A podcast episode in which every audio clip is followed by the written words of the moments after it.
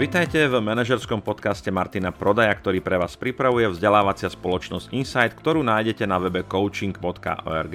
V tomto podcaste sa venujem manažerskému svetu a všetkému, čo s ním súvisí od náboru ľudí, cez ich motiváciu a vzdelávanie až po riadenie projektov, tímov a spoločností. Červenou líniou tohoto podcastu je myšlienka Alberta Einsteina. Aká? Raz sa ho pýtali, čo by definoval ako šialenstvo. Jeho odpoveď ako robenie rovnakých vecí s očakávaním rozdielneho výsledku a to je aj želaný výstup tohto podcastu, aby ste robili veci trošku inak než doteraz lepšie. Som Martin Prodaje, lektor, coach a podnikateľ a viac ako 20 rokov sa venujem rozvoju jednotlivcov, tímov a firiem a dnes vás budem sprevádzať témou hodnotiacich rozhovorov. Ak si dobre pamätáte, tak hodnotiace rozhovory sme mali na programe aj v predošlej, 10. časti podcastu Manažerskej akadémie. Dneska sa ale budeme rozprávať o tom, ako viesť konkrétne, alebo aké kroky, akú štruktúru dodržať pri vedení už toho konkrétneho hodnotiaceho rozhovoru.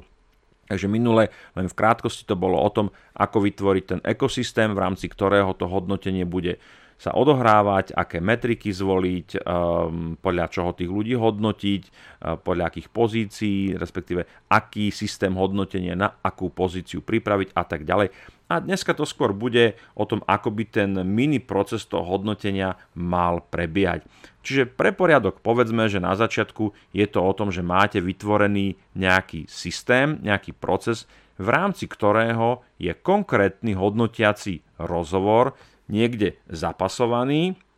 a ktorý využíva napojenie e, na procesy pred hodnotiacim rozhovor a na procesy, ktoré sa budú odohrávať po hodnotiacom rozhovore. Takže na začiatku máte pripravený systém, v rámci ktorého sa to hodnotenie bude odohrávať. Potom je dôležitým krokom je príprava dát o zamestnancovi. Tieto dáta môžete získavať buď z nejakého zamestnaneckého systému, to môžu byť dáta napríklad o dochádzke, o výkonnosti, o kvalite práce. To môžu byť e, dáta, ktoré získavate na základe nejakých feedbackov od e, zamestnancov, iných zamestnancov alebo od zákazníkov napríklad, pokiaľ sa jedná o ľudí, ktorí sa pohybujú v retaile. Dôležitým zdrojom dát pre manažera pri hodnotení je aj jeho vlastné pozorovanie a jeho vlastné postrehy. Samozrejme vychádzame z logického, rozumného predpokladu tak, ako by to malo byť a tak, ako by to malo byť, znamená, že manažer sa o svojho človeka zaujíma aj viac ráz počas roka, než len pred realizáciou hodnotiacich rozhovorov. To znamená, že keď máte svojich ľudí, ktorí pod vami pracujú, tak by ste im mali venovať ten čas počas celého roka. A teda e, podporovať ich, rozvíjať ich, vzdelávať ich, motivovať ich, všímať si, čo robia, ako robia, ako, aký majú progres v tom, čo robia, či sa napríklad niekde nezasekali a tak ďalej. Toto všetko sú veľmi dôležité informácie, ktoré by ste mali mať v rámci nejakého systému poznačeného, alebo keď už nič iné, tak máte nejaké rukou písané poznámky v nejakom svojom zošitku alebo v notesiku, aby ste mali nejaké podklady k tomu, že toho človeka chcete alebo idete ho hodnotiť. Zase, čím je ten proces formalizovanejší, čím má takú pevnú štruktúru, čím má jasne nastavené hranice e, tým, že využívate nejaký systém hodnotenia, niečo, čo je niekde naprogramované, je na to nejaký portál hodnotiaci, no tak e, zase je to o tom, že aj ten systém je potrebné nakrmiť nejakými dátami a ten systém vám potom umožňuje alebo uľahčuje e, to konkrétne hodnotenie, kde napríklad počas roka môžete zadávať nejaké vstupy, nejaké vaše postrehy a potom v rámci toho systému, ktorý hovorí, že máme hodnotenie dvakrát do roka, tak si tie dáta, tie informácie z toho systému môžete vytiahnuť. Eventuálne to môže byť aj tak, že ten systém potom automaticky ťahá nejaké dáta o tom zamestnancovi zase z iných firemných systémov, dochádzkový, alebo nejaká štatistika obchodu a tak ďalej a tak ďalej. Veľmi dôležité je, že okrem toho, že sa pripravujete vy ako manažér, tak je dobré dať nejaký čas na prípravu aj tomu zamestnancovi minimálne ono väčšinou tí ľudia, na začiatku teda asi nie, ale keď už máte zabehaný systém hodnotenia, tak už tí ľudia zhruba vedia, že niekedy v februári alebo marci a septembri, oktobri prebiehajú nejaké hodnotiace rozhovory, v rámci ktorých napríklad, pokiaľ, už, pokiaľ nie sú v bode 0, ale v bode 1 na tej časovej línii, vedia, že napríklad budú musieť reflektovať svoje úlohy alebo aktivity, ktoré si naplánovali v rámci toho predošlého hodnotenia. A samozrejme je dobré, pokiaľ zamestnanec o tom vie a tieto úlohy si sleduje priebežne počas roka, aby naozaj sa nedostal do situácie, že má dva týždne do hodnotenia a je tam nejaký veľký projekt, na ktorom mal pracovať počas celého pol roka a nič také sa nestalo. Toto očakávame, že si to vedia sledovať a sledujú ľudia hm, nejak, nejak automaticky. E, určite seniornejší zamestnanci, tam je to úplne bez debaty, ale môže sa stať, že práve tí juniornejší, pokiaľ nemajú zabehaný a naučený ten systém hodnotenia, tak naozaj spanikária a spamätajú sa, že im tam e, vysia vo vzduchu nejaké nedokončené úlohy. Potom je to otázka možno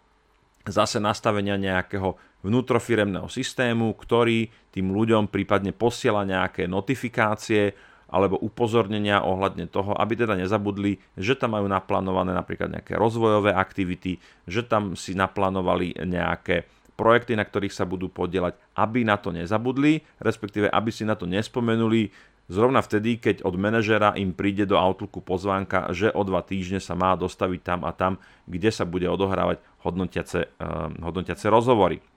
Takže info pre zamestnanca, či už priebežné, alebo potom takéto finálne, že ho čaká hodnotiaci rozhovor a v ideálnom prípade aj čo si má pripraviť. Niekedy je to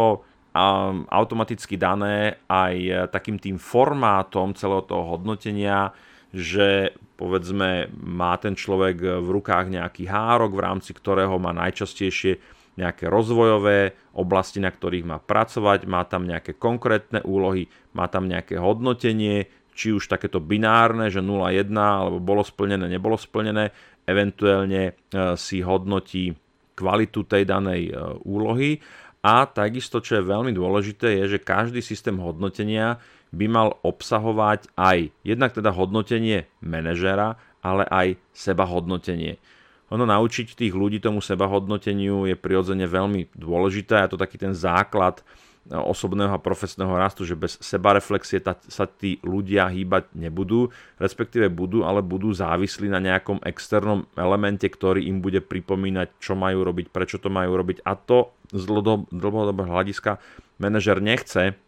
lebo chce mať tých ľudí naozaj samostatných, iniciatívnych a chce z nich mať samoriadiace jednotky, nechce tam byť neustále s nejakou pomocnou rukou natiahnutou a robiť z tých e, ľudí neschopákov, ktorí si nevedia pripraviť a zariadiť svoje veci. Takže info pre zamestnanca, že sa to bude odohrávať, kedy sa to bude odohrávať, koľko času si na to má vyhradiť, plus či si má niečo so sebou možno doniesť, urobiť si nejakú prípravu, nejaké sebahodnotenie, nejakú reflexiu tých aktivít, ktoré mal v tom danom čase urobiť od toho posledného hodnotenia. Potom nám tu prichádza k slovu čas a priestor. Opäť sú časy, e, ktoré vo firmách alebo v tímoch sú vhodnejšie, ktoré sú menej vhodné Neúplne šťastné vhodné časy sú napríklad pondelok ráno a v piatok popoludní, potom štandardne náročné časy sú po obede, keď ľudia prichádzajú z obeda a začínajú im tie tráviace procesy, tak to takisto není úplne šťastné, lebo potrebujeme toho človeka mať pozorného, bdelého, rovnako aj my potrebujeme byť pozorní a bdelí, takže vyberáme také vhodné časy, kedy napríklad tomu človeku to nebude zasahovať do účtovnej uzádvierky alebo do nejakého prechodu na nový server, kde proste sú všetci vybukovaní a nikto nemá čas myslieť na nejaké hodnotiace pohovory. Priestor, priestor by mal byť kľudný, pohodový, kde nedochádza k nejakým vyrušeniam, úplne automatické a ani by som to nespomínal, ale spomeniem to, lebo sa to deje, vypnúť mobil, vypnúť e, telefón, vypnúť počítač, venovať sa tomu človeku skutočne s plnou pozornosťou a na druhej strane u toho zamestnanca je to tak isto. otázka, že či robiť napríklad pohovory v rámci firmy, alebo či neísť niekde na nejaké neutrálne územie, povedzme do nejakej blízkej kaviarne. Záleží to od firemnej kultúry, záleží to od toho, pokiaľ, aké máte priestory vo firme, keď je to naozaj také veľmi neutulné, veľmi také sterilné, studené a, a je poblíž nejaké miesto, kde sa môžete stretnúť, tak to môže byť aj také, také neformálne, môžete zvoliť aj teda nejaký neutrálny priestor, nejakú tú kaviareň. A zase je to o tom, že asi budete možno preberať aj veci, ktoré sú citlivé, citlivé informácie, možno sa budete baviť o peniazoch, o, o nejakom kariérnom raste a zase informácie, ktoré by možno nemali byť určené nejakej verejnosti. Takže toto sú argumenty, ktoré nahrávajú tomu, aby ste využili svoje interné priestory. Ako by mal prebiehať ten e, samotný rozhovor, akú by mal mať štruktúru. Väčšinou tá štruktúra bude obsahovať niektoré alebo všetky z nasledovných krokov. Na začiatku je to nejaký icebreak alebo nejaký talk, kedy toho človeka privítate, ponúknete mu nejaký, nejaký čaj, nejakú minerálku, opýtate sa, ako sa má, ako na tom je, ako je na tom s časom. Naozaj nič také nezáväzné, len ide o to, aby tam vznikla taká tá pohodová, kľudná atmosféra. Je dobré potom, keď prejdete k predstaveniu také účelu a toho cieľa, plus čas, že teda cieľom a účelom tohto sebahodnotenia je prísť na to, kde je priestor pre raz, v čom by sme sa mohli zlepšiť, prečo to vlastne robíme, aký to má, aký to má zámer a že tu strávime zhruba uh, pol hodinku a uvediete, že sa budete venovať tomuto, tomuto, tomuto a zakončíte to týmto a týmto, týmto. Potom môže nasledovať to, že si zoberiete do ruky ten materiál alebo ten výstup z toho predošlého hodnotenia, pokiaľ ho máte, pokiaľ ste v bode 0, že nemáte za sebou ešte žiadny cyklus hodnotenia, no tak a ten človek vie, ako má postúpať, vie, čo má hodnotiť, tak môžete dať priestor na seba hodnotenie. A ten človek prechádza jednotlivé kategórie, jednotlivé oblasti toho, čo bolo v jeho práci hodnotené a dáva vám k tomu hodnotenie s nejakým komentárom, že to teda vníma takto a takto a prečo to vníma takto a ne nejakým iným spôsobom. Potom môže nasledovať vaše hodnotenie, váš pohľad na tú istú kategóriu. Pokiaľ, ten ideálny stav je, že v ideálnom prípade sa samozrejme tie hodnotenia čo najviac približujú, ideálne sú totožné. Povedzme, keby sme mali nejakú 5-bodovú škálu a v rámci e, toho máme dve hodnotenia, jedno je trojka, druhé je štvorka, alebo jednotka dvojka, alebo štvorka peťka, no tak ten rozdiel jedného bodu nie je nič zásadné. Môžeme sa o tom rozprávať, ale v princípe nemusíme. Pokiaľ sú tam ale veľké rozdiely, to znamená, že 2, 3 e, a viac bodov, to znamená, že zamestnanec seba samého vníma v nejakej kategórii na jednotku a, a, a manažer ho vníma na peťku, keď teda škálu máme takú klasickú školskú, áno, jednotka je najlepšie, peťka je najhoršie, tak to je, nejak, to je zásadný rozdiel. A tam je potrebné sa pristaviť pri tom a začať sa rozprávať, prečo to ten človek vníma, čo podporuje to jeho vnímanie, z akých argumentov alebo pozorovaní vychádza a samozrejme potom vysvetliť aj to naše vlastné hodnotenie a väčšinou sa snažíme hľadať nejaký kompromis alebo vysvetliť tomu človeku, že prečo napríklad to naše hodnotenie je negatívnejšie než to jeho sebavnímanie. Pre nás to okrem iného môže byť aj signál, že ten človek môže mať možno nejaký problém so sebareflexiou, so sebavnímaním, že jeho vlastný obraz a obraz toho, čo robí, ako robí, je povedzme to takto, že nezakotvený v realite je úplne mimo a našou úlohou je priviesť ho, diskutovať o tom a poukázať na to, že to vnímanie môže byť trošku iné Otázka ostáva, že či sa nám to vždy podarí. Ja si myslím, že niekedy, že niekedy nie. A čo v takom prípade urobiť? No, to je jednoduché, ja to teraz zjednoduším. Ja hovorím, že každý manažer v takomto prípade má právo veta, drží v rukách červenú kartu, ako ten rozhodca na tom futbalovom trávniku. A hold, pokiaľ tam nedôjde k nejakému, ne, nedôjde k nejakému konsenzu, tak s najväčšou pravdepodobnosťou to manažerské hodnotenie pretlačí to to hodnotenie toho zamestnanca. Není to úplne šťastná situácia, Ideálne by bolo, keby naozaj došlo k nejakému konsenzu, minimálne možno k priblíženiu tých hodnotení, aby skutočne ten zamestnanec nemal v dôsledku pocit, že jeho pozorovanie, jeho vnímanie je v princípe zbytočné. E, zase nie je určite zbytočné, treba pátrať potom, prečo je to ustrelené, prečo je to mimo, respektíve v čom sa tie naše metriky alebo to nazeranie na, na tú danú kompetenciu alebo kategóriu, ktorú hodnotíme, e, nejak rozlišujú a snažiť sa nájsť nejaký prienik. Potom je dôležité z týchto hodnotení alebo z tohto sebahodnotenia a hodnotenia jednotlivých kategórií alebo oblastí, kde to človeka hodnotíme, vytiahnuť nejaké múdro. Áno, o, tom, o tom to je, že toto sú len dáta a tie dáta interpretujeme za účelom smerovania k e, niečomu. Hej. Čiže dopracovávame sa postupne k nejakému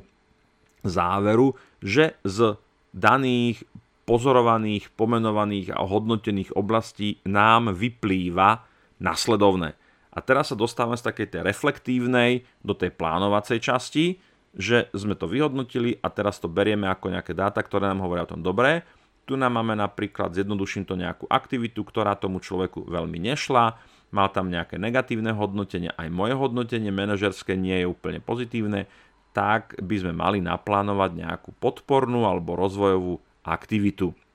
A o tom to vlastne je, že z toho hodnotenia e, nám vyplávajú veci, ktoré sú OK, fungujú dobre, možno im nemusíme venovať toľko času a logicky by nám mali aj vypadnúť veci takého rozvojového alebo korekčného charakteru, s ktorými ten človek bude potom odchádzať. Že vie, že tu vníma on sám seba a rovnako aj my ho vnímame v tomto ako neúplne dostačujúceho, alebo chceme to zlepšiť a chceme definovať nejaké rozvojové alebo podporné aktivity alebo iné nápravné typy alebo podporné typy aktivít.